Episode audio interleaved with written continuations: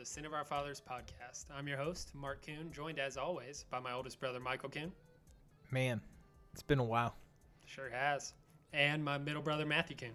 Hey guys. So, you guys, the listeners, know as much as anybody that it has been a crazy season. And Michael, Matthew, and I have decided to take a short break from recording the podcast, and we'd like to offer our humblest apologies to you guys. We have missed you, and we know you've missed our content, and we thank you for being loyal listeners. Um, but with life being what it is, we decided to take a break. But as the season is kicking back up, there is Browns news to talk about.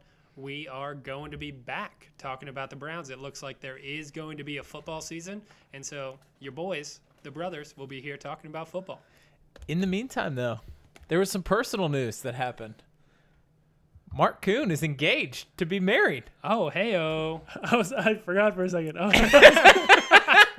It's already old news. It happened like literally a week ago, and you already forgot. I, I was wondering where you're going with that, too. I was like, wait, are you having another kid or something? like, A No. fifth is on the way for Michael. against all odds. Yeah.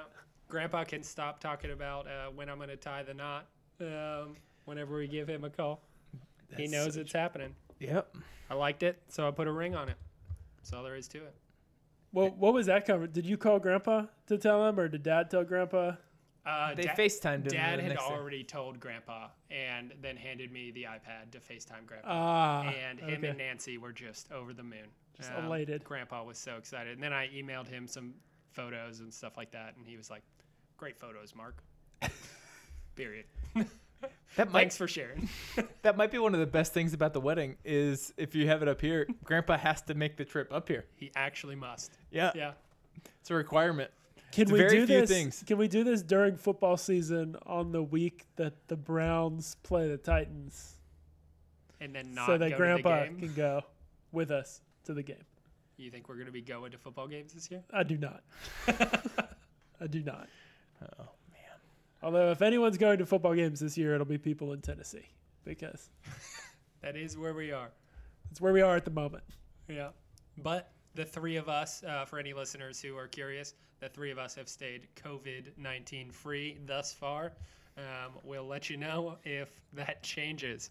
Um, we'll probably have some two man pods, one man pod, maybe zero man pods if we all get it. Cross my fingers. Yeah, we'll hand it off to the next generation. let, let Michael's kids just just run with one. The- If we had an The all the- kid the- pod without like an adult moderator, like it would be a complete be a disaster. They're very familiar though. They listen to the podcast while they go to bed sometimes. They like ask to listen to our podcast of all things. That's And they, hilarious. they learn a few new words. Well, most most of the time we bleep them out. Uncle Matthew is always. um, well, let's let's talk about that COVID nineteen football. Um, you tell me what you guys think about the Players Association agreement. Um, what you think the football season is going to look like this year. Obviously, there's no preseason games. Um, what do you guys think about the whole agreement? It's gonna be wild. I mean, I I have a lot of thoughts. like having no preseason games is gonna feel like going from zero to a hundred from a fan perspective. You know, you like the Hall of Fame game was supposed to be Thursday on the sixth, and and it's it's not happening. So going from nothing to week one is going to be crazy. I worry about um, like our rookies, like not not getting the the snaps and fan exposure. Um, that's my biggest worry going into this season is Jedrick Wills at left tackle and like how that works because he's he's going to start at that position. They've already come out and said that. I mean, unless something drastic happens. Yeah, I mean, unless unless there's an injury and he misses a significant amount of like practice time or something. Um, so that'll be wild. I'm also just terrified that this season gets like half baked. Uh, you look at what Major League Baseball is doing right now, which the NFL model is more Major League Baseball than plan NBA. than NBA, and or NHL. To be fair, Yeah. NHL's doing a good job with their bubble too. Yeah, and we've got two teams now in Major League Baseball that have uh, over 12 positive cases. Marlins have like 19. I think the Cardinals have 13 as of this afternoon. Like, that's devastating. Yep. And once it starts, you can't stop it. Yep. Like unless you you get out in front of it.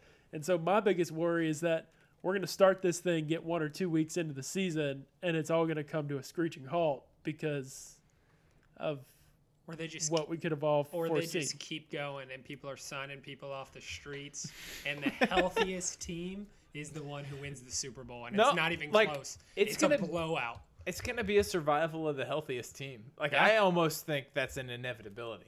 Like that isn't even a question to me. Yeah. It's like the team that can avoid their key players getting COVID is going to be the team that's going to like survive to the end. Like if you can Do you avoid think Tom Brady's wearing like a bubble around his head everywhere he goes? Have you noticed how Tom Brady is like much more free on social media? oh, like he's much more vocal. yeah, he's now like- he's in Tampa. Yeah, he doesn't have the shackles uh, around his around his legs anymore. It's unbelievable. Anyways, the whole I first of all, I'm actually pretty impressed that the players association and the league like came to an agreement on the multitude of things that have to happen.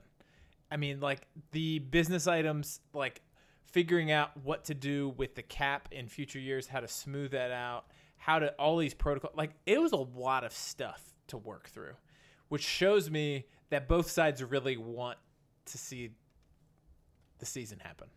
And so, like, I fully expect us to have football, but what it's going to look like is completely up in the air. And how many weeks it lasts? Are we going to get a full 16 weeks? I don't know. I think we're going to get the first chunk of the season, and I think we'll be lucky if we complete the full 16 Are- games. I mean, if I we- had to guess, Are we going to have teams that just drop out? Like like we saw this in MLS when they did their tournament. Like Nashville and Dallas were just like, nope, you're you're, you're not going to participate in this anymore. Yeah, like, you had too we- many positive cases, Yeah. right? I mean, Are- is this going to be the case where like I don't know the Chicago Bears just like play two games and they're like, eh, yep, nope, Is, we're is done. Is that what we need to bring Nashville together against the coronavirus? Is threatened to have no football? I mean, I I feel like anybody who's been paying attention has has realized that there's a, a significant threat to have no football, but I I don't know. I I just hope that the players feel comfortable and that actually doing football stuff is not going to be a a spreading event that would like harm people's health other than other than obviously playing football is, is harmful to your health in general so there's a little bit of a There's layers. 22 There's there. layers to this. um but it, it's just so unknown we'll see we'll see we're only six weeks away from the first game. Which is mind-blowing It's only six weeks away. Like that's gonna happen quick. I mean, it'll just be interesting to see if cases start to pop up just from camp and like over the next couple weeks as things are going on. You know, they've already got testing done. This is starting to ramp up. They're doing conditioning. It's gonna roll from conditioning. They do like I think it's a phased like ramp up period before they end up doing padded practices. So it's a few weeks even still. and there's they only do like padded there's only like 14 padded practices or something yes, like that yes. and then they're going to be playing a rookie. regular season Think about being football a games. rookie. yeah That's wild. you're going half speed against your own team and then week one full speed against nfl players Yeah, I think the be Browns are at a significant disadvantage in this situation, having a complete new coaching staff. And there's a few rookies we actually are relying on. You mentioned Jedrick Wills, but I think we're going to rely on Grant Delpit a pretty good bit too. Like that guy's going to get a lot of playing time. And not having reps in the offseason, like the OTAs and all that stuff, like none of that stuff happened. Like these people haven't been in the same physical room with each other until like today. This is like the first time they've even like seen each other face to face. and even then they're going only 15 people at a time into the weight room It's yeah. I mean, it's it's going to be interesting. It, those first few games are going to look ugly, and so it makes me wonder. Like we're playing the Ravens in Week One. No CJ Mosley. C.J. Mosley doesn't play for the Ravens. he's on the jets Oh, that's true. That is true. it's been a long time since we've thought football but I just don't see realistically how we can even expect to win that game. Well, it, I mean, it's just going to be a slop fest. It's going to be like it's going to be like one of those games where you can't see the lines on the field because there's snow or it's pouring down rain. It's like, who knows what's going to happen? It's gonna be so ugly. I so mean- ugly. Lamar Jackson doesn't have preseason games either. But at least he has largely the same personnel. He's lost a guard. He lost Marshal Yanda, but he has the same coaching staff. Same offensive And- scheme. You know, like all that stuff is consistent. Whereas the Browns have completely new head coach, offensive coordinator, like the whole system and everything's completely new. We didn't get a single preseason game to work out any of the kinks. Like It's gonna- first- like It's going to be a I mess. just I, it's to be a mess. even if we had all the preseason stuff, like the Ravens would still be significantly favored. I- I would love to say the Browns stand a good chance in that game, but it, it's hard. I, I kind of feel like we're starting 0 1, and we got to just kind of move on from there. Well, you mentioned earlier, Michael, you talked about it being a battle of the healthiest team towards the end of the season. It's so interesting to me what the NBA, we see what it can look like with the NBA doing. And obviously, the NFL can't do the same thing where they're like sitting in this bubble and this big um, uh, organizational structure all together in one place where they're not leaving. How can, what I wonder is how can teams keep their players from interacting with outside people whenever they're going home to their own houses? Like, Well, what well, are the limits? The, on NBA gonna can't. I mean, Lou Williams goes and buys chicken wings at Magic City Strip Club in Atlanta. Didn't see that. I believe it. Oh, it's a it's a good one. It's a good story. he was there for many hours at the strip club. I love how someone's sitting there documenting. but just for the chicken wings. No, actually, I Kyle Brandt was on Bill Simmons' podcast this week and was talking about that. He was like, I think what we're gonna see when the NFL season starts is a crazy paparazzi of like if an NFL player is out anywhere, Yeah. like it's gonna be documented and it's gonna be all over the place and you're gonna see it everywhere. No, and it's just right. gonna be like this, like, and I think that's absolutely the case. Like, there's no doubt in my mind that that's what's gonna happen. So and so is not wearing a mask. It's Yeah. and it's Yeah. going to be a The mess. shame is just going to pour on them. I mean, You're gonna get like, torn apart by your own team. But it's like it's like the NBA has a snitch line, like within the bubble, that you can anonymously call in like tips against other players who like aren't who aren't abiding by the rules, which is hilarious to me. Hey, got to have it. But you know what? I will say gotta have this. the niche line. teams, the teams with the better leadership and like more cohesiveness are definitely going to be better at this. The than, Patriots are just than gonna other teams. Again. Like well, so yeah, I agree with you. And you bring up the Patriots. Patriots have had eight players opt out already. That's Because they're miserable. that's starting to eat into their roster, and none of the players. You've got Marcus Cannon, um, who's on the offensive line. It's kind Patrick of, kind of a big deal. Patrick Chung and Dont'a Hightower is Yeah. a big deal. They got three very significant players. All I'm saying is the team. I'm saying the teams with the better leadership and better cohesiveness are going to do better. I'm glad we're riding behind Stefanski and not Freddie Kitchens. Oh God, yeah. Like we would be, we would be, we would be toast if Freddie Kitchens was there. Like that guy. There's do this, no is, chance. this is Freddie Kitchens. This would do you be think his Freddie Kitchens personal wears a mask? Freddie, No way. Freddie Kitchens and John Dorsey, I don't think would believe in the coronavirus. like, there's no way John Dorsey thinks wearing a mask is important. If Freddie Kitchens got the virus, I'm not so sure.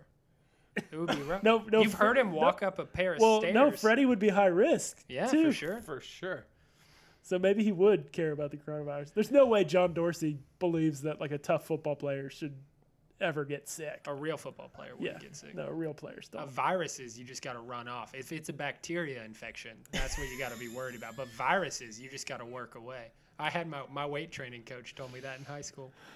Oh my gosh. Yeah, no, I'm super glad. Um, even watching some of the stuff that the team has put out in the offseason, building the Browns and such, just the Structure. the the structure, the the deliberate thought process, the thoughtfulness, the that Stefanski and Berry seem to have in conjunction with each other is probably exactly what you need in this time. Where it's like, you know what, we're not going to do this the way we've always done it. Like we're going to make the best of it. Yeah. We're going to do what we can, and we're going to roll with it. I was gonna bring this up later, but it makes me wonder. Like we're very analytics focused, like front office, like numbers based, and like very system driven, and it makes me wonder if we have. I think we probably have a little bit of a competitive advantage just based on that, because like I think that we're inclined to set order in place in everything that we do and plan it out. Whereas like there's a lot of guys that are like, oh, this is how we've always done it. We can't like do it Yeah. any other way. How do you think Like, Bill O'Brien's handling this? Yeah. The one man show. I think that's where COVID came from. Probably that chin dimple. There's a bat hiding in there.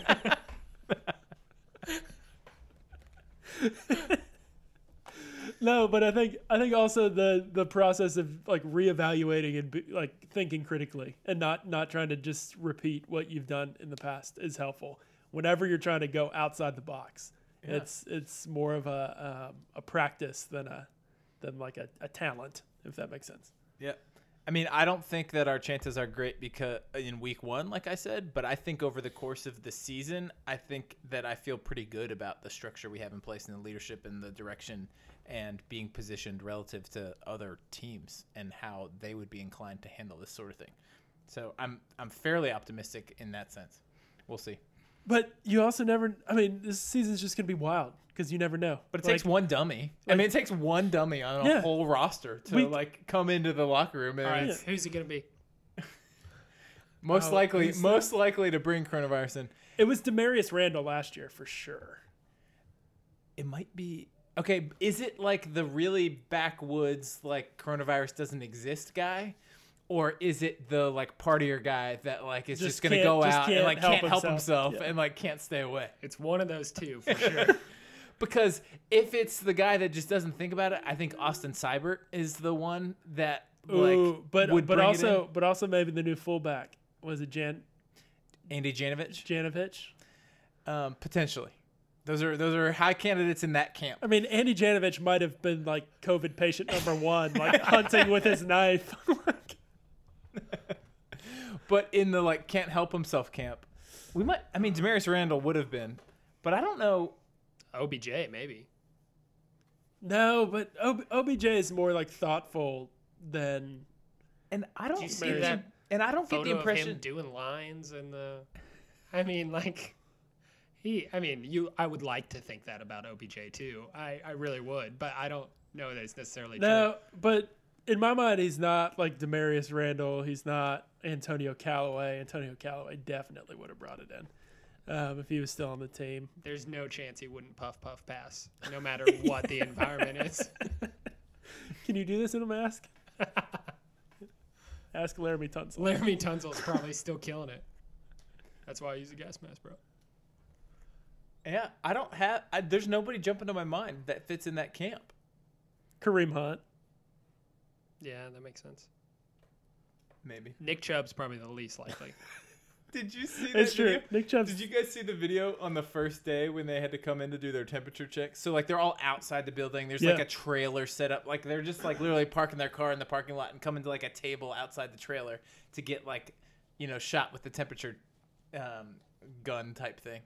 And um, Sheldrick Redwine is like taking videos of people like coming in. He goes, "Oh, it's Nick Chubb," and he's like giving him like this hard time. And Nick Chubb has his mask on, of course. Everybody's got their mask on, and he just looks at him and doesn't change his expression at all, and just walks right past. And it was just Priceless. right down the middle for Nick Chubb. This is just, Just- who he is just every business. single The man is all business. I Nothing but. I love it. we've had some good contract renegotiations and new deals come up in the in our time off, which I'm very excited. I don't think I could be more excited about the Andrew Berry situation as as I am right now. A lot of, lot of defensive end contracts. Yeah, that's basically most of the news. The Olivier Vernon, I mean, all offseason we've been here we've been hearing the whispers about Jadeveon Clowney. Browns put the most money on the table, wasn't as much as he wanted. All this is it going to be Jadeveon Clowney? We had a deal, I think it was 5 15.25 guarantee was the contract for Olivier Vernon this year, Which- And- which but is basically none of it was guaranteed. You know, we could move away from it and wipe all of it off. It wouldn't have any dead cap. Um, and so that was the question: Do you go Jadeveon Clowney or do you go Olivier Vernon? I don't think anyone really expected us to keep both if we signed Clowney. And then they just renegotiated um, Vernon's contract, and now he's only got 11 million guaranteed. So we basically saved over four million dollars right there. and Could rise rises to like thirteen. Yeah, there's some- something with incentives. I don't know what the incentives are. I couldn't find them. I tried to look earlier. I don't think it's been publicized what the incentives are. I would guess it's some combination of games played and, And like sacks, statistical yeah. production, like sacks or something like that, or hurries or something like that. But it's a win-win. I mean, Vernon's been sitting on the edge of his seat the entire offseason, not knowing if the Browns are going to cut him and if he's going to have to go begging to like go to somebody else for less than 15 million. So now he gets 11 million guaranteed. He can rest easy and we save four million dollars that we get to roll over next year if we don't use any of it this year. It's just it's perfect. It's perfect, perfect, perfect, and um, well played by Mr. Andrew Berry. Very, very happy with that situation. Yeah, I mean, if Vernon got cut, it was highly unlikely he was going to sign anywhere for for Fifteen more than the eleven that that he's getting now. Definitely not more than Jadeveon Clowney. He's going to be a free agent at the end of this year anyway, so he gets his guaranteed eleven. Gets to move on at the end of the season, um, and I'm I'm happy having Vernon here over Clowney. Like I, I feel like the skill set like balances out. I feel like if you put Clowney on the other edge, like it's it's sexy, it's awesome. I don't know. I But actually think Clowney's that not nearly as disciplined, like in the run game on the no, edge. Like no, it, I think like Clowney's changes really good in dynamic. He's the run great game. in the run He's game. really good in the run game. but he's not as dis like at like holding the edge. I don't know. Like like Clowney's more of like a power interior player. I tend to think of Clowney as mo- mostly a run stopper. Yeah, Whereas, like initially when he was coming to the league, I thought of them as the More in the entire Myles Garrett type. more in the Myles Garrett type. But since his time in the league, I've seen him more as a run stopper, which I think could be a nice compliment to Myles Garrett, and I could see it. But but I think that's what that's what Vernon brings to the table. He he he plays his assignment. He's disciplined. He's strong at the point of attack. Um, No, I'm- and, and it's like a wash to me. I like them both, and I would be perfectly happy with either one of them. Um, to be to be honest. So but to your point, Michael, we say four million dollars to have Olivier, and Yeah. there, there's not a person sitting around this table that doesn't like Olivier. We're pleased to have him. Yeah. I mean the biggest question with him is staying healthy, and um, if he stays healthy, I'm thrilled with that situation. I mean, 11 million for him is great, and even up to 13 if he hits his. Um, I mean, if he hits whatever those markers are, like I think we're very happy. Very happy. Um, especially because another thing I wanted to talk about um, as far as COVID 19 is concerned, um, there are some rumors that Chad Thomas might potentially opt out for the season. Um, and then another thing I wanted to mention is that Drew Forbes opted out for the entire season, which actually is a significant loss. Yeah.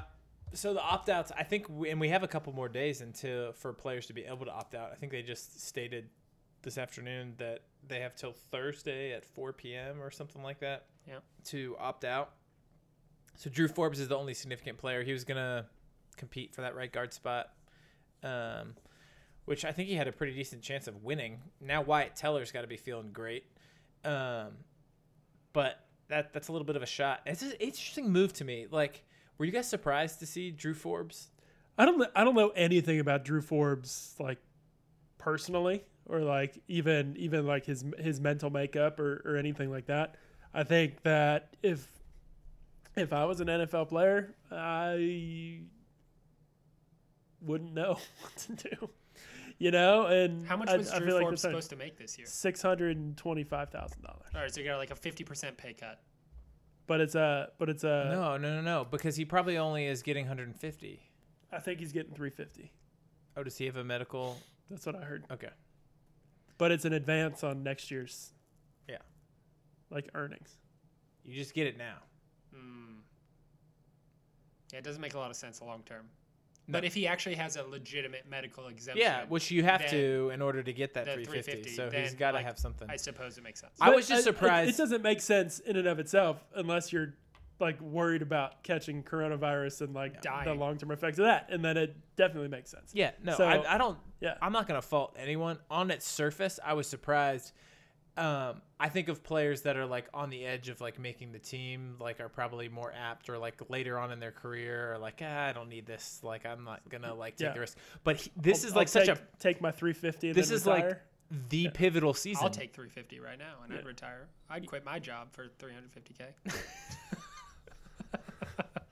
no doubt. That's like a decade. for what I do. But I mean, this is like the pivotal season for Drew Forbes from like an NFL career like standpoint. I mean, he's like running into like a true competition. Like it seems about to be head to head between him and Wyatt Teller for that starting right guard spot. He wins that, then he sets himself on a trajectory for like a pretty successful NFL career. Yeah. He decides to sit it out, and like now it's like really Yeah. questionable Yeah, about what you- his NFL career it looks is- like. And so that's that's a You big gotta- decision. Yeah. Like that's a really tough tough call to make. So um, props to him for having the cojones to like step up and, and opt out. I mean, that's not an easy thing to do. I know. So, um, Are you surprised we haven't seen any big names across the league? The biggest name is probably Dont'a Hightower and CJ Mosley. from the Patriots. CJ Mosley opted out. the Jets. That contract just pushes all that guaranteed yeah. money just pushes to an older player. oh man, that stinks. You played two games last year. That's it's a bummer. brutal. It's a Yeah. bummer. Um, I am and I'm not. I don't know. It's a, it's there's two sides to that because one on one side there's players who have made a lot of money, but those are also the players who are under big money contracts. Yeah. So it's they're like giving uh, up a bunch. you're, yeah. you're, Yeah. you you have more. You don't need the new money as much, potentially, versus what you're giving But out. also the thing is, is with an NFL football player, like you have such a limited window to make all of your money, and you cannot give up a year of that. You like you just have these like prime years where if you're in a contract, like you might be like Drew Forbes, like he might be foregoing that money for the rest of his life and all of his potential earnings. So like I, I'm not surprised. Like they're already putting their body on the line week in and week out. Um, with concussions and everything else, like uh, a viral disease, I don't think is like top of their mind as like something that's going to take them down long term. And they and they just have such a limited window. Yeah, I mean, the average NFL player plays for 3.3 years. So you take one of those years that you're literally taking a third of your career out, like across the board.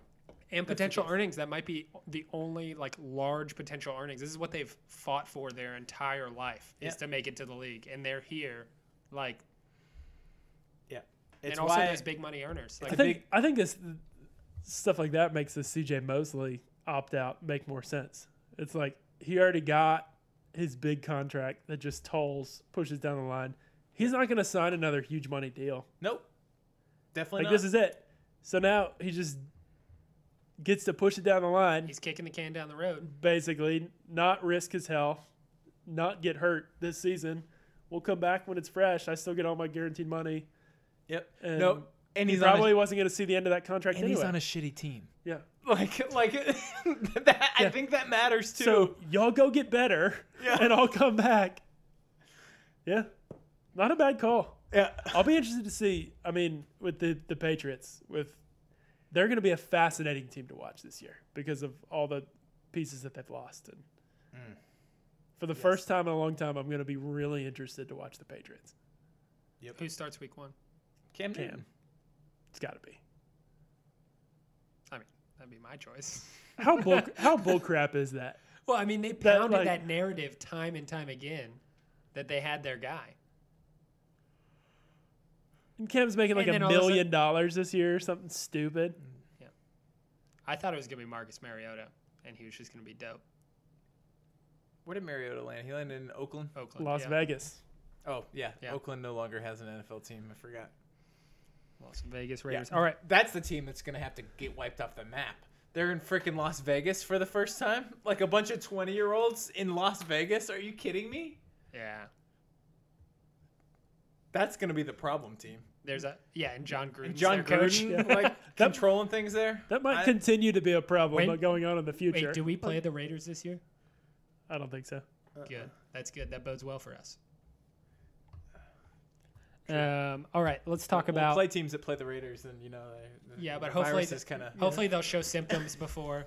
You know how viruses work; they tend to spread. um, all right, let's talk about this Myles Garrett contract. This is one of the most exciting things that's happened since the last time we did the podcast. So Myles Garrett, five-year, Oh, 120. we do play the Raiders week eight. We were wrong. Oh. All right. Wait, do we play the whole AFC West? Haven't no, haven't memorized the schedule yet. What we if don't just, play the whole AFC what if West. we just- we just um, matched up. We're in the same spot as them. In the, Correct. we put all our reserves out there. Keep our starters in their hotel rooms as a scapegoat. All right, so let's talk about this Myles Garrett contract. It's five years, 125 million dollars, 100 million um, guaranteed. Um, And that's just an extension off of his rookie deal that has the fifth year option already exercised. So we actually are getting Myles for another seven. Seven more years of Myles Garrett. nobody has any complaints about that. No. All right, Michael, I know you got uh, a little chub from this one. Um, tell me about how excited you are about this contract. I'm excited on a number of levels because anytime you have a player that is clearly like amongst the top at his position, you want to sign him as early as possible because the salary cap grows every single year. If you sign him to a top of the market deal right now, over time, it will grow and become a deal that looks like a freaking steal. Assuming he stays healthy and continues playing at the level that he's playing at. Yeah, and and assuming he doesn't hold out, and you don't have to re up his deal at some point down the road. Correct. Correct. But it's always advantageous. This is the Yeah. same thing that, you know, Howie Roseman did with like Carson Wentz, signed him, I think, two off seasons ago to a long term deal. They saw he was the guy. It's in the NBA, it's like Steph Curry got signed to like a big time deal before he had really popped and become like the really Myles Garrett, this offseason was the best window to sign him to a long term deal. Coming off of It was the helmet it was the first time we were able to. yeah, you can't off. do it until after his third season. So it was right when the window opened. So it already organically, just by the structure of the NFL rules, is the earliest we could do it. And that's already going to be the best time. But then his public perception is not as good as it would have been prior to the helmet incident with Mason Rudolph. And so I, I doubt that the Browns were like actively holding that over Myles Garrett's head in this negotiation, but that's sitting out there and that's lingering. Like that is a, that is a factor. And so, But there's I, al- and there's also the goodwill that you developed through that whole process. Like by all accounts, the Browns were nothing but supportive yeah, and in Myles Garrett's corner through that whole incident. And so you know you're not going to go quite as hard in a contract negotiation when you feel like somebody just had your back. yeah, and my Myles gets that whole season last year and keeps going on the trajectory that he was, and I think he would automatically garner a little bit more than he did. Like, but we don't have a full season of peak Myles yet because of He was a on track variety for, of he was on track for 16 sacks. I mean, it's like he was having a phenomenal season. And so all of these things add up to this being like the absolute best window. If I was Myles Garrett and I was Myles Garrett's agent, I would probably tell him to wait a year because his value is going to be so much larger next offseason. But Except I don't think Myles Garrett's the guy who's going to play 12 years. that might be true. I wouldn't be surprised if this is the only contract Myles Garrett signs in his career. It wouldn't shock me either. I mean, he'll be 30 when it's done. If he if he plays it out or plays it out to like one one year left and I don't know. He, so he he might just kind of be in the position of I'd rather just lock it up. Here's what we're gonna do. We're gonna ride this out. I'm not looking to like get this contract and then parlay that into to one more contract and keep it moving. So Um, we'll see. I think I think it's a phenomenal deal. First first round pick that we've re-signed since Joe Haden, yeah. which is like unbelievably embarrassing. that's horrible. Yeah. But there's no one else that was worthy. So at least they didn't make a dumb mistake and re-sign somebody that Yeah. wasn't worthy. Justin Gilbert. who was our who was our best first round pick between Joe between Joe Haden and Myles Garrett? Did we have one? There are no good ones. Trent Richardson because he had a good rookie year And we got a first round pick for him. and we got a first round pick for him. That's pretty good value. It's pretty good value. I think you'd have to say Trent Richardson. I mean, Danny Shelton, no. It's brutal. Yeah, it might be Trent. That's really rough. Unanimously one of the biggest busts in NFL history. Uh, Brandon Weeden? Anybody? No. certainly not Justin Gilbert and certainly not Johnny Manziel. Not Corey Coleman. Nope. That's pathetic. That's a sad question, Matthew. I wish you hadn't asked it. Yeah. All right, I'm gonna read them to you. So since Joe Haden, we had Phil Taylor, Oh. Ooh, Phil No, was okay. Phil. It actually might be I- Phil I Taylor. think it might be Phil Taylor. I think it is. then Trent Richardson. I still would go with Trent Richardson just because of the trade value we got back. But if you're looking at a pure football player standpoint, Phil I think Taylor, Phil Taylor, Phil Taylor had a decent career, got cut short by injuries, could never stay healthy with the next team. But um, Brandon Weeden that same year, Barkevious Mingo, then Justin Gilbert. still in the league, Markevius. He's a special teams player. Not, not exactly a the first number round six value. overall special teams player. Matthew is not wrong though. Justin Gilbert, Johnny Manziel, Danny Shelton, Cam Erving, Corey Coleman, then Myles Garrett. Oh, that's so bad. Oh. Those are so bad. I mean, it's either Phil Taylor or Trent Richardson. and it's not even close. Yeah. And neither of those guys played. Phil Taylor probably didn't play more than five years in the league. It's rough. If we'd been doing podcasts back then, you could play back our reaction to each one and Oh just my see how sad it was. So, uh, this How is going to be this is the first domino in a string of first round picks being re-signed. I, I, mean, so. next offseason, hopefully we'll be able to see Baker and Denzel Ward re-signed to a long-term deal. Although It'll be there's super interesting to see. there's mm, especially with what's happening to the salary cap potentially, it's going to be interesting what happens. Oh, because maybe you want to wait these deals so you don't have big signing bonuses, so you don't have a big cap hit, so you can push things down the line. I don't know. I don't know. And do you want to sign them both at the same time? Probably not. well, if I the don't know. salary if the salary you cap one is next lower, offseason? if the salary cap is lower next year and you can actually get people for increased value next year, if that's something that's happening, who knows if it actually will. But if you can, then absolutely, yes, you could be in a fantastic position. As we sit right now, I think that Denzel Ward's in better position to get re-signed than Baker Mayfield. I feel like the value is probably more easily established, and both sides could probably come to a deal Yeah. quicker and easier. That that would make sense. Well, they can't they can't be re-signed right now, correct? No, not till yeah. next year. So, I mean, But like as we this- sit right here, as we look towards next offseason, if I had to guess, I would guess that it's more likely that Denzel Ward gets an extension next offseason than Baker Mayfield. completely contingent. On what Although this year, but- although Andrew Yeah, Berry's but as we said, Andrew Berry's coming from the Howie Roseman school of thought, which, like you were saying before, time up early because that contract's going to look good, but you've got to be sure, and I, I think we'll be pretty sure coming out of this year with Baker, one way or another, unless COVID. like you're you're not sure. I mean, who knows how many games we even play? Uh, but we'll throw right, that up How in the air. many Browns players get COVID throughout the season? Over under seventeen. I I have no idea. I God, I hope not that many. So many, so many scrub football players are gonna get a chance this year. If that Here's happens, if that happens, maybe none of it happens. I I think if you have, if you have teams that have that many positive tests, I think things are just going to get shut down. Like I like I think that in that environment with that many positive tests, like it just becomes like untenable at that point. Makes sense.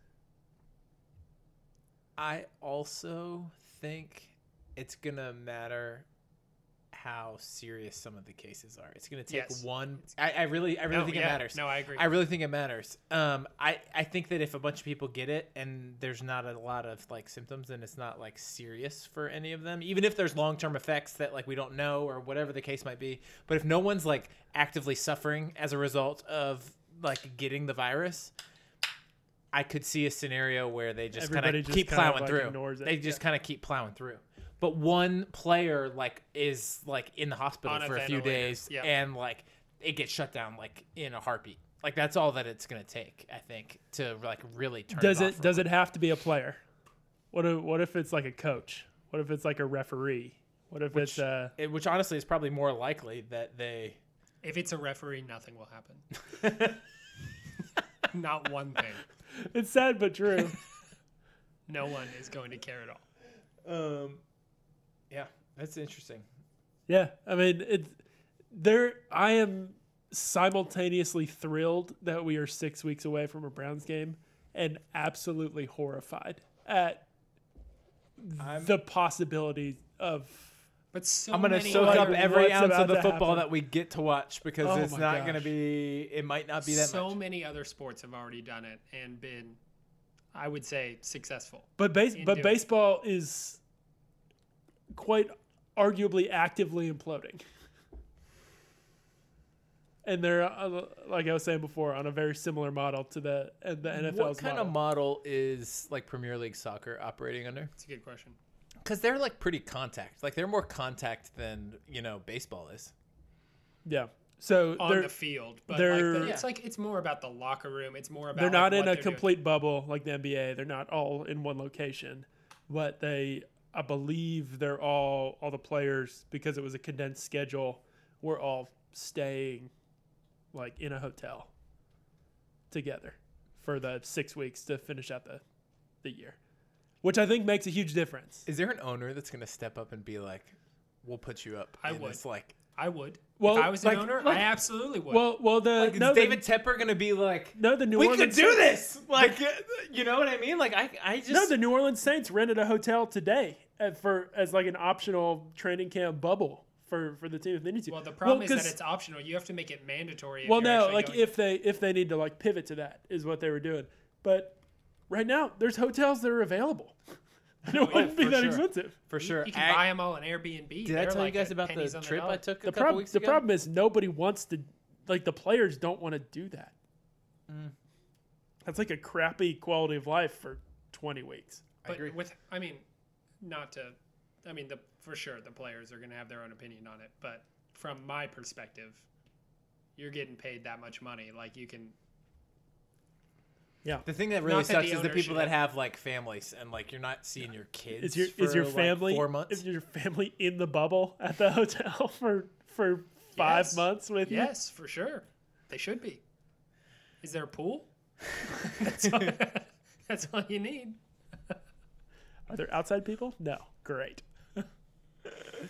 Oh man, uh, we're bouncing around all over the place. But the Myles Garrett contract, the possibly the best thing about it was what happened two weeks later in that Joey Bosa getting signed, which I would guess that every Chargers fan is saying, "Oh, Joey Bosa is so much better than Myles Garrett," and every Browns fan is saying, "Oh, Myles Garrett is so much better than Joey Bosa."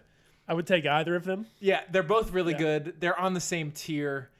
I think you know I'm the Browns fan that would prefer Myles Garrett, and I'll just I'll just say that. But I I, I think there's legitimate arguments about Joey Bosa as well, and so I won't I won't go down that route. But it's interesting to see the the difference in value to these contracts because Significant. I think I think an outside observer would say they'd rather have Myles Garrett on his contract than Joey Bosa on his contract. Like. Joey Bosa is not ten million dollars better than Myles Garrett, yeah. So Garrett was and five maybe years. vice versa if the, was- if the values were switched. And I mean, who knows? Yeah, Garrett was five years, 125 million extension.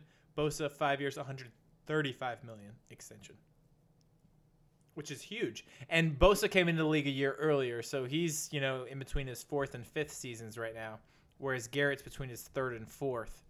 And so to me, one of the biggest things this is not only are we getting him Myles Garrett on a cheaper per a- annual deal, his average annual deal is 25 million versus 27 for Bosa, but we get that 25 million further down the line for like a whole extra year um, over what Bosa has. Like, I mean, seven I mean, years but, but, but Garrett. Bosa was playing on his rookie deal last year.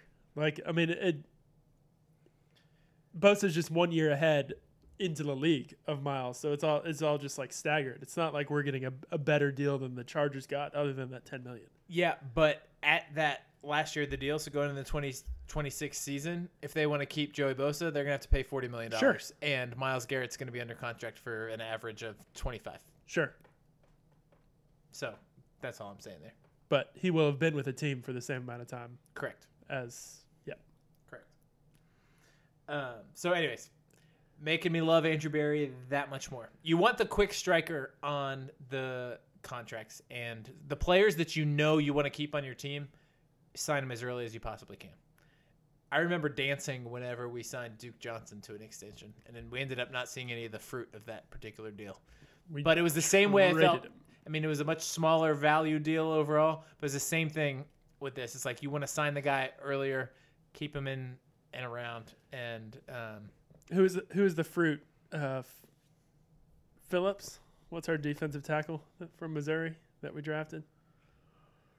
Isn't that who we used for the Duke Johnson pick? Why was that name not? co- I don't think Phillips is the. It's not answer, but- Phillips. It's uh. Oh, we're so rusty right now. Wah, wah, wah, wah. It might be Phillips. Is it Jordan something? Jordan Elliott. Not Phillips. Elliott.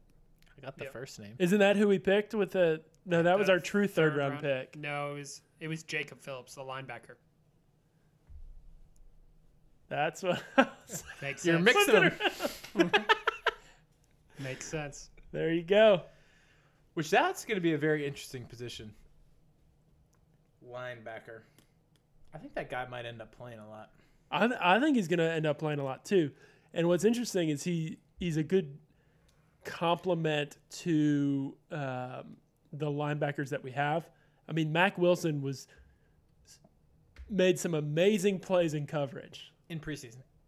and in the regular season too, but just It's God one of Michael's soapboxes. god awful. Yeah. Like when actually playing an assignment, trying to fill a gap, like rated terribly, was awful. If you can switch him out to like a situational linebacker role, where he doesn't have to play all the time until he can figure out what he's looking at, and if Jacob Phillips, who the knock or the mo on him coming out of school was that he was always the first one to like each each hole. I mean, he's quick, he's mentally there, knows what he's doing.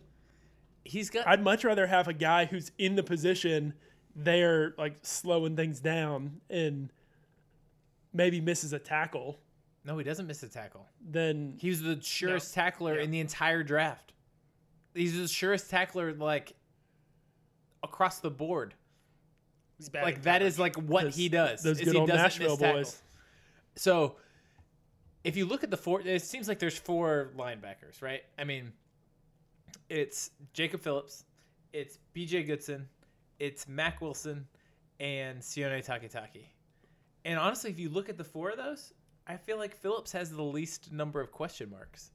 The biggest question mark to him is just experience. can he play in the league? is experience and like but as far as his physical ability and like the tools that he has and things i think he's best positioned to play and play the most But I just worry about this season in particular. right But is he Like, is going he getting forward- time at the beginning of the season, or is it going to be Sione Takitaki filling that exact role that he would fill at the beginning? of the se- If we had the preseason to play them both out, I would think that maybe Jordan Phillips would would edge him out. But Sione Takitaki is a similar type player, and I feel like he's gonna. i don't think Takitaki is much more physical i he, he tested pretty well i'm just really interested to see where those guys We we didn't see hardly any Takitaki last year because he was hurt. i know And i don't know what to make of him at all I don't I don't know anything about BJ Goodson. I know we signed him to to not a big money deal. he's bad in coverage good in run defense he's like a middle So linebacker he's like the opposite Mack Wilson. Yeah. He's Which it more seems like like Taki we have- Taki. It seems like we Okay. have three opposite Mack Wilsons. That's why I and think Mack Wilson. Wilson's going to play a lot. Because he brings a skill set that the other ones don't. Like, he's much better in coverage than the others, But at the same time, if we're playing like a big dime, which we will. then Mack Wilson's not playing because that's Kevin Johnson and that's the third safety on the on the Yeah, field. We're going to play three safeties on the field a lot. Yeah. I think. I think Redwine's going to play a lot. I think Redwine's going to play a lot. And I mean, Karl Joseph and S- Sende- Sendejo can fill the role that whatever Mack Wilson was doing covering anybody being big. Redwine scares me as much as Mack Wilson does. Redwine gave up as many big Mm-mm. plays. Redwine was good at the end of last season. But Redwine gave up some big coverage lapses throughout the season. And Mack Wilson gave up some big run stopping lapses and filling gaps and stuff like that. But Redwine had some bad, bad moments throughout last season. He started bad, I think, and then shorted up a lot as he got more. Our safeties were such a disaster last year. Somebody I forgot about. I was rewatching rewatching games this weekend. I was tweeting Jermaine about Whitehead. it. Jermaine Whitehead. That Ravens game. He won that Ravens. that game Ravens game, he forced a fumble on on um, Mark Ingram, and then he had that interception over the over top. the top over Mark Andrews. And then the next week, Then he had a he, sack. he tweeted whatever the dumb thing he tweeted or said or whatever, and he got cut. It was like the the, the week of his career, just just gone. Gained a little bit of confidence, just a little bit too much. He would have been another one that would have No, brought he COVID did. in. He did have a sack that like at the near the end of the game, it like sealed the game or something. Yeah, we both just rewatched that game this week. That was quite a game. A lot of the little things just went the Browns' way in that Absolutely, game. absolutely. Yeah, I mean, we the- beat the Ravens forty to twenty five, but it was like one of those Rewatching that game, I just kind of felt lucky more than anything else. Yeah, for sure. Um, Yes, some Matthew? something else happened that is just a, a comical thing. Uh, our week three opponent got a got a new team name, and it was hilarious to me. I was looking on the schedule, and it's like uh, week one Ravens, week two I forget who we play.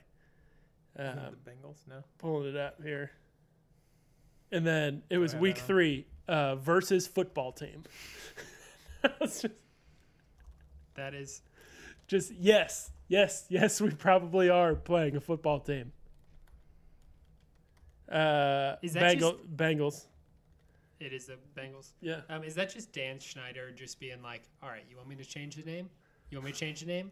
I want to make it the most generic thing I possibly can. Just to We're gonna- screw all of y'all. We're gonna be the football team. Oh yeah, that's right. The we play Washington football Thursday team. night, so like we play opening weekend and then in another five days. It's gonna be a lot of sloppy football. I mean, but the Bengals are gonna be in rough shape. Starting Joe Burrow like on that shortest short notice, like that's brutal. People are. I think Joe Burrow is going to struggle in a completely different system, in a completely new scheme, like a rookie quarterback. It's gonna be rough. It's At least rough. he has good receivers, but he has no offensive line. Absolutely no offensive line. Like their offensive line sucks. Jonah Jonah Williams Mhm. Yep. is back. Hopefully. Hopefully. Yep. It's a big hit last year for the Bengals, and it was felt. I mean, the Browns rec- the Browns, you know, I don't think our chances are great against the Ravens. We're it's at Baltimore. I mean, like, oh, it's just like everything stacked against us in that particular game. But then we get the Bengals and then the Redskins or the, no, the football Washington team. football team. we get the football team. How effing dare you, Michael? We get the football team. I can't believe you. You And- bite your tongue. No, I'm not done with this. Not this. only do we play those games, but they're both at home. They're, bo- both in they're- Cleveland. They're both at home, and they're they're terrible teams Yeah. with inexperienced quarterbacks I mean, in this environment. Like we should be able to to fairly easily win those I think games. our in chances the are context pretty of good of being two and one. And if we happen to pull out a miracle in week one, we're feeling we're looking real pretty. Yeah.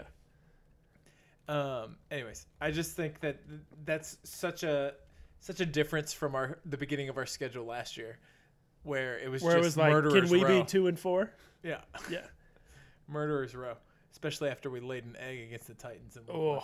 yikes! Yeah, that was the one we needed to win for sure. How I remember that first drive where we went down and scored a touchdown on our first drive, and I was like, "This is what this year is gonna be like. Yeah. We're gonna actually do it. It's finally here." And then we just laid an egg. And, the I whole was rest of like- and also, like being from Nashville and like all my other friends being Titans fans, it just hurt that much more. Oh, um, If Joe Burrow doesn't struggle, if Joe Burrow just like lights it up from played- day one, I'm gonna be so mad. yeah, we played Joe Burrow twice in the first seven weeks. We play the Raven or the Bengals again in week seven. Which is what you want. You want to play Yeah, the rookie for sure. quarterback uh, in the first half of the Yeah, season. exactly. And then the Raiders, and then we got to expect COVID to hit. But we got a bye week right after. That's helpful. uh, for your two week quarantine. yeah, exactly. Two week quarantine after playing the Raiders every year. Um, all right, another thing I want to talk about is um, David Njoku. Um, earlier in the offseason, he mentioned that he wanted to be traded. David Rosenhaus uh, being his new agent. Drew. Drew Rosenhaus That being one. his agent. Um, David's brother. Yeah. He actually has a brother that's in his agency with him, but his brother's name's Jason, not David. oh, Of course, his brothers, Drew and Jason. Um, so David Njoku changed changes changed his vibe, and he says he um, no longer wants to be traded, and he now wants to be a member of the Cleveland Browns, which makes sense um, in our new offensive scheme. Surprising that he um, initially wanted to get out in the first place. Obviously, our focus has shifted towards being tight end heavy, probably two tight end sets, things like that. Um, and Njoku's probably going to get the ball a fair amount. I don't know why he would want out this particular season. Well, How Austin Austin? Hooper came in. I don't so know. Excited to have both of those guys out there. I don't know that he sure. is going to get the ball all that much. I mean, we've got we're going to be a, a, a run heavy scheme. We've got OBJ and we've got Jarvis on the outside. We're probably going to be running two receivers most of the time. We've got Austin Hooper that we brought in, who's now the highest paid tight end in the league, who's going to be the number one. And then Njoku is going to be kind of that fifth option on the I offense. I don't know that he necessarily will be the absolute number one option. We wanted to have long term security at the position because we knew it was going to be a focal point moving forward. Yeah, but Austin Hooper is like a more uh, balanced tight end, right? N- Njoku is going to be more more dynamic, more explosive, but Austin Hooper is the guy who's going to be on the field all the time. Um, and even if you look at the tight ends in Stefanski's offense in Minnesota, I mean, they only got like forty something targets each. So I don't I don't know how many targets Njoku's actually going to get. I I think More than he got last year. I think he's going to get quality targets. Yeah. Is like I think the opportunities he does get, he's going to get one-on-one coverage against He's gonna get a second, couple. second like, or third tier defenders. David. Njoku's gonna have like at least two like long touchdowns down the seam. I, I would certainly hope so. And he has an opportunity to take advantage of the opportunities he's going to get. I just don't know that the volume's not going to be there because there's just too many mouths to feed. I mean, by the Well, time I we get to Chubb, Hunt, like, OBJ, Landry, you can argue that Austin for Hooper, everybody except for Chubb. That's fair. But the reality is, you're, there's only so many snaps in a game. And like, I even think somebody like Higgins, who came back, if Higgins catches 25 balls this year, Yeah, I agree. that's that's going to be like a great year for him. There's just not going to be that many, unless there's an injury. There's just not going to be that many balls to go around to get that far down the roster. Like, what does a Donovan, a good Donovan Peoples Jones season look like? Yeah, I mean, 15 catches? like I don't maybe, like I, I don't know. maybe. I mean, how often are you talking about your six round draft pick? I'm glad we're having season. these discussions. These are the kind of discussions you want. Too many talented players to Yeah. give to give touches. And to. then I mean Harrison Bryant's good. Uh, I mean I don't ever expect a rookie tight end to really come in and, and, and be the guy right away, but he's he's dynamic. He's got stuff to offer. Yep. So it'll it'll be really interesting to see how it all plays out. Um, I will say that before last season, I thought David Njoku was going to be a pivotal part of our long term future. I would be shocked if he was a, a long part of our long term future. Even No, though even sure. though the Austin Hooper deal, I mean, we can get out of it after not this season. We can get out of it after two years, and it's pretty much fine. that will be interesting, actually. There's that's a decision point, and they're going to want to keep two tight ends. I would imagine Harrison Bryant will be cheap at still at that point. So you We'll, would, we'll have the option assuming- to re-sign to Njoku and let Hooper walk. right. Yeah, Right. We could we could go with Njoku if we wanted to and let Hooper move on, or we could stick with the Hooper yeah. contract and let We could Njoku basically move like give wanted to. Hooper's contract into Njoku, and And if after this year we like Hooper, we could potentially trade Njoku next offseason if that was something we like wanted to do. yeah, Do you think that's what Andrew Berry told him whenever he finally got into the facility? Is like, hey, like, it could be you. you could be the tight end that we go with. Like we want. I know you Yeah. love Cleveland. I know- and, I know this looks like a five-year deal, yeah, but, like, like, we have this yeah. flexibility, and you might be the guy It could be. because it, he clearly changed his tone once he just like all of a sudden got into the facility and talked to Andrew Berry and like talked to the rest of the team and found out about the plan and talked to Stefanski. Like he took a complete 180. Njoku al- also feels to me like he's a guy who always seemed to enjoy the team and like his teammates and like being a part of it. And there was a part of the trade demand that I just wonder if it wasn't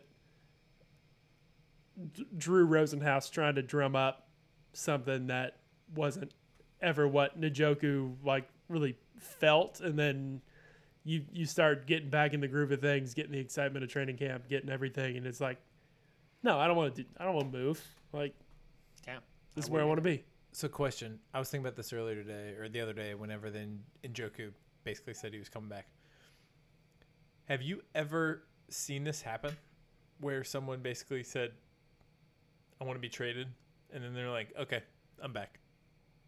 I mean, it kind of happened with Duke, didn't it? Duke showed up. No, but then we traded him. I mean, he showed we up. ended up trading him, but he showed up and he was like, "No, I'm, I'm gonna show up and like do my job. I mean, job." in Browns what he said. history, Yeah. I don't think within the Browns realm, I don't think it's ever happened that way. But I'm trying to think like NFL wide. This season, I'm thinking of Dalvin Cook. Basically, Saying he's gonna hold out. Threaten to hold out, but that's different than saying you want to be traded. But Like, if you, you can't, say you, you wanna can't be even traded- hold out under the new CBA. like it doesn't, it doesn't work like that anymore, bud. Yeah, no, the Dalvin Cook thing I never expected to happen, but like someone basically saying they wanted to be traded and then coming back. Yeah. Uh, It's pretty rare. Well, it's uh, I think it's also pretty rare because how often do you say you want to be traded and people aren't like mad at you? you know, like, like I feel like nobody ever like It's- nobody ever got worked up about the Njoku like trade demand. I, I feel like everybody kind of called bullshit on it. It was just like It's true. you know. It's true. Like I didn't see like news cycles about this. I didn't see like people pissed about it. It was kind of like, eh, looks like he might want to go. Eh, we'll see what happens. Yeah, no, it's true. I agree. It's a funny thing. Because normally there's the PR hit of it, where it's like you you tried to quit on the team. Like we don't, from a fan perspective, like we don't want you here. I don't know. Um, I'm excited to have everybody everybody in the building. Um, it'll be interesting to see how our offense plays out, and if we're going to run two tight ends, most snaps we need we need three, probably four that we can rely on because you're gonna you're gonna burn through some of those guys. Just attrition, Injuries. not COVID. not to mention this season Yeah. where you don't know. Yeah, Absolutely. Um, stacked. so, Michael, Yeah, you wanted to end the podcast on a positive note. Yeah. We haven't done this in a while. All right, I want to know the one. I mean, Matthew, you watched a couple games the other day. It looks like it's actually gonna at least start the season. So, like, what is the one thing you're most excited about looking into this 2020 Cleveland Browns season? Mark, I'll start with you. That was the old switcheroo. um, uh, so what I'm most excited about is I am most excited about Nick effing Chubb. I cannot wait to see what Nick Chubb does in this Kevin Stefanski offense. He had last year, um, he had 1,494 yards. Um, and you look at what Dalvin Cook did last year. He had uh, 11,035 yards, which is an uptick of almost like 100%. 1100. Yeah. Uh, or 1,135 yards. 11,000, 11,000. Yeah, Dalvin Cook had a monster career year, like Um, whole career in one season. Yeah, He's like eighth on the career rushing list after one season. he, he had 1,135, which is almost double what he had in 2018 uh, under Ke- Kevin And- Stefanski last year. And so, if I remember, Dalvin Cook missed a game or two last season. He was out for a little bit. Mattison got a little bit of time. Yeah.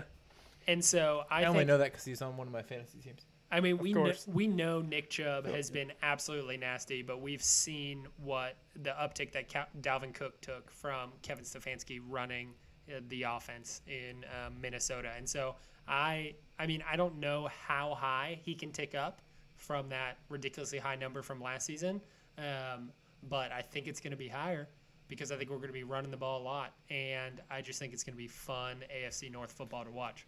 I do too. And this has been one of the most interesting things I was telling you guys before we recorded about how I've been playing a bunch of best ball fantasy drafts. And Nick Chubb is like really is pretty low actually on the running back list because Stupid. of Kareem Hunt and the fact that, you know, he's probably not going to get a lot of catches, which really contribute a Yeah. lot to like running back production in fantasy is like getting those catches out of the backfield, which I think if you look at just that, like that's a pretty legitimate thing. I think in passing situations, Kareem Hunt is going to get the nod over Nick Chubb in a lot of cases. But I think from a pure running standpoint, I think that Nick Chubb is going to just completely crush Well, in, a, in this zone blocking scheme with the new offensive line, I know there's so many factors. It's the new zone block. Like he had a crappy offensive line last year, so the offensive tackles are both way upgraded from last year, particularly in like run blocking and zone blocking, and that's a huge upgrade.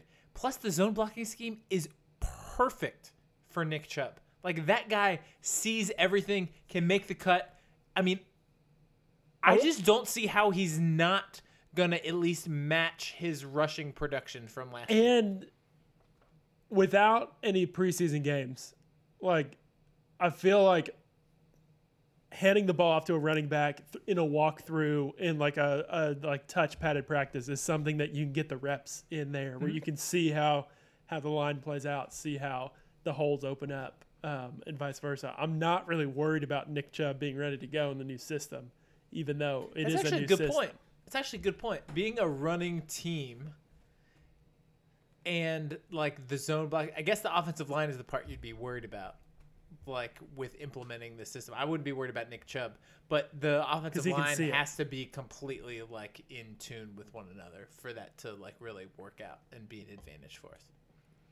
But most of the offenses in the NFL are more pass heavy, and I think we're going to be a little bit more run heavy relative to the average NFL team. Um, and that could be an advantage. Yeah. I'm excited to see um, our defensive line. I feel like we our defensive line has been building over the last couple years, and and we finally have the depth that like makes it this this thing that could actually be what we've wanted it to be for the last few years. Myles Garrett is going to be unfreaking stoppable. Olivier Vernon is going to be back and be his normal self. Hopefully, is able to stay healthy.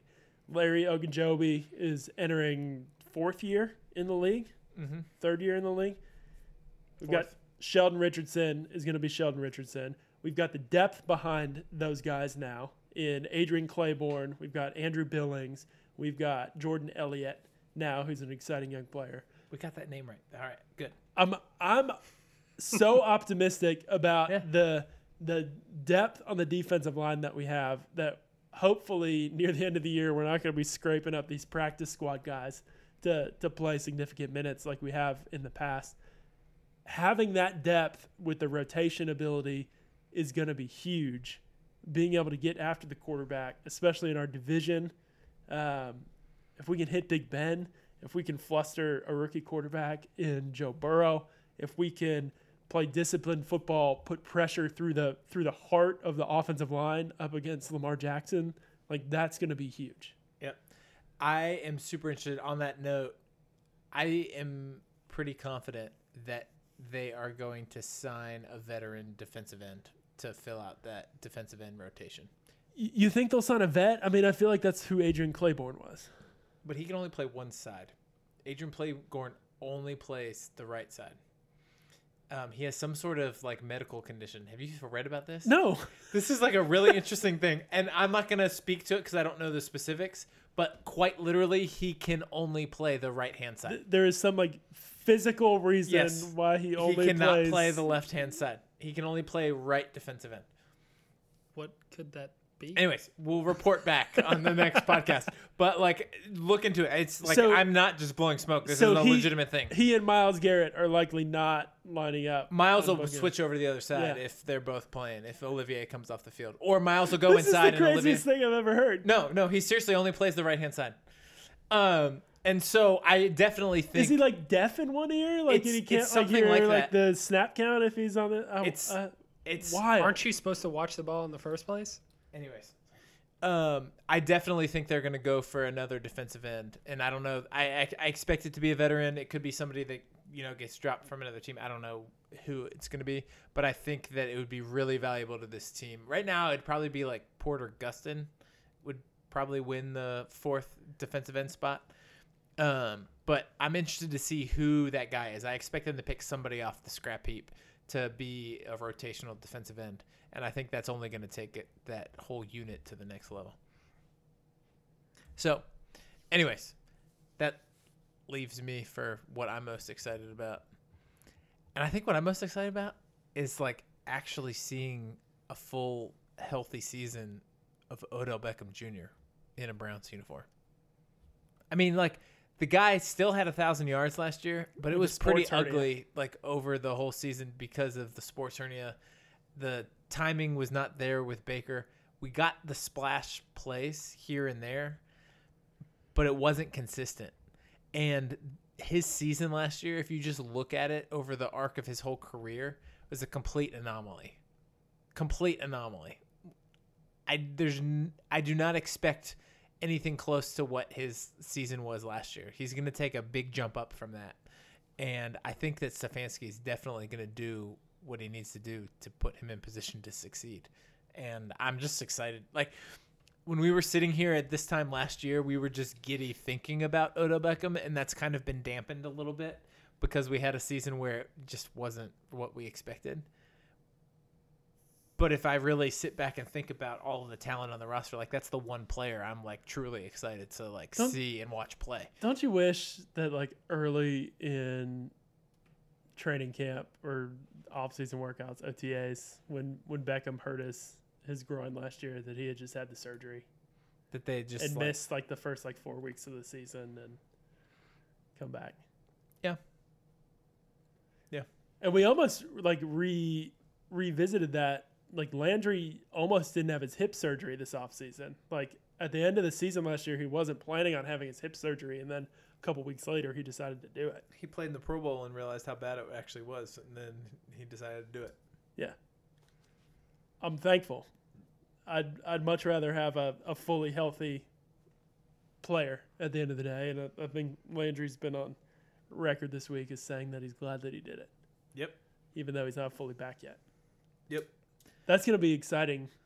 I'm I mean, And It- just to clarify, Landry's still on schedule to start week one. Correct. That is his. Yeah. That is his intent. And he's still. There's been no backtrack, even though he just got identified as uh, unable to perform.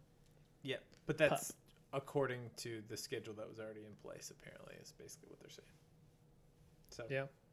no Anyways. seeing, seeing a full Odell. Yeah, no, I hadn't thought about that. That's that's exciting. If I think back to one year ago, right now, exactly like you said, I mean, we were over the moon excited. I think I released Think every about- ounce of dopamine and serotonin that I had in my whole body whenever we traded for him. So Think about like a a hundred percent full go, top of his game. Odell, Nick Chubb, Myles Garrett. Nothing else on your team. Like forget whatever else is on your team. That's like darn near good enough to win a crap ton of and, football and games. and he's quiet, so nobody thinks about him. But Denzel Ward is freaking good too, and like Yeah. you you don't think about him in that context. But like when Denzel Ward was healthy, like the last half of last season and his rookie season, he's as good as just about any corner in the entire league. yeah, if he doesn't, if he can stay healthy, it doesn't get Yeah. concussed. I watched that Bengals game, week sixteen from his rookie year, where he got run over by Uzama, got concussed, out for the last game. I mean, there's there's top tier talent for sure. The thing I think that excites me in thinking about this season, particularly considering COVID, I feel like we have so much more depth than we had last year, with the exception of the linebacker position. But if there's any position we're gonna pick that we're not gonna have like uber strength at, it would be the linebacker position is what I would pick. Is is there a position group across the entire league that is worse than the Browns linebacking core? There's some tight end groups that are really miserable. But but that's teams. but that I mean some groups don't use tight ends at all. Like everybody Maybe uses just won't use linebackers. like that's not that's It's not possible. really a fair it's possible. Eh, we just we just skipped that group. Uh, I mean, would you? greedy, get in there in the middle. I mean, like the Bengals' offensive line might be worse. There's some offensive lines that might be worse. the Bengals offensive line is is close. Didn't they use a, a second round pick on a, a lineman? No, they didn't. They spent a second round pick on a wide receiver, which they oh, that's really did right. need. They did. Tee Higgins. They should have spent one on an offensive line. They didn't draft an offensive lineman, I think, till the sixth round this year. Oh, jeez. Can you imagine? Gotta fill the stands, right? all, all I'm, yeah. All I'm saying is the the Browns linebacking core might might be the worst position group in the NFL. You took it a step further than I would have. I would have said it's the worst linebacking core in the league, which is probably undoubtedly true. which is I, I think almost certainly true. I I'll have to go back through and look at position groups in the NFL. I'd be I'd be shocked if there was less proven ability in any position group across the NFL. That'll be another one to really be. Nigel Bradham just signed with somebody this past week, which was always kind of one of those like veteran linebackers that seemed like he could make some sense for the Browns to sign Yeah. to like um, provide some stability at that position. But throughout camps, you know, as rosters whittle down, you always like end up being able to like pick up some veterans that you didn't think would necessarily be available. It would make a lot of sense for the Browns to sign a veteran linebacker to like get a little bit of stability for a one-year deal to just kind of like smooth things over. It would not shock me at all if we get a like relatively big name proven, maybe slightly over the hill linebacker to kind of hold down the fort for Just kind of- 2020. Just to kind of act as the floor. Yeah. like we're not gonna get worse than this. Yeah. You need something. Yeah, like like- right now we don't have any like everything's a question mark when Yeah. it looks at the, when you look at the Well, linebacker. and also group. you need a veteran in a position group that's so young. Like that. Well, that's what that's what BJ Goodson is makes a lot of supposed to be, but we'll we'll we'll see. I don't know BJ anything about Goodson's never been. he's coming off anything his rookie. Yeah. Yeah. Yeah. Um, all right. Well, I think that will about wrap it up. Thank you so much for listening. I know we've been on quite a long break, but thank you so much for coming back and listening. We appreciate you. Yeah, thanks for being patient with us. Um, and I know it is a crazy time, but we hope that you guys are all staying safe, happy, and healthy. And go Browns. Let's go Browns.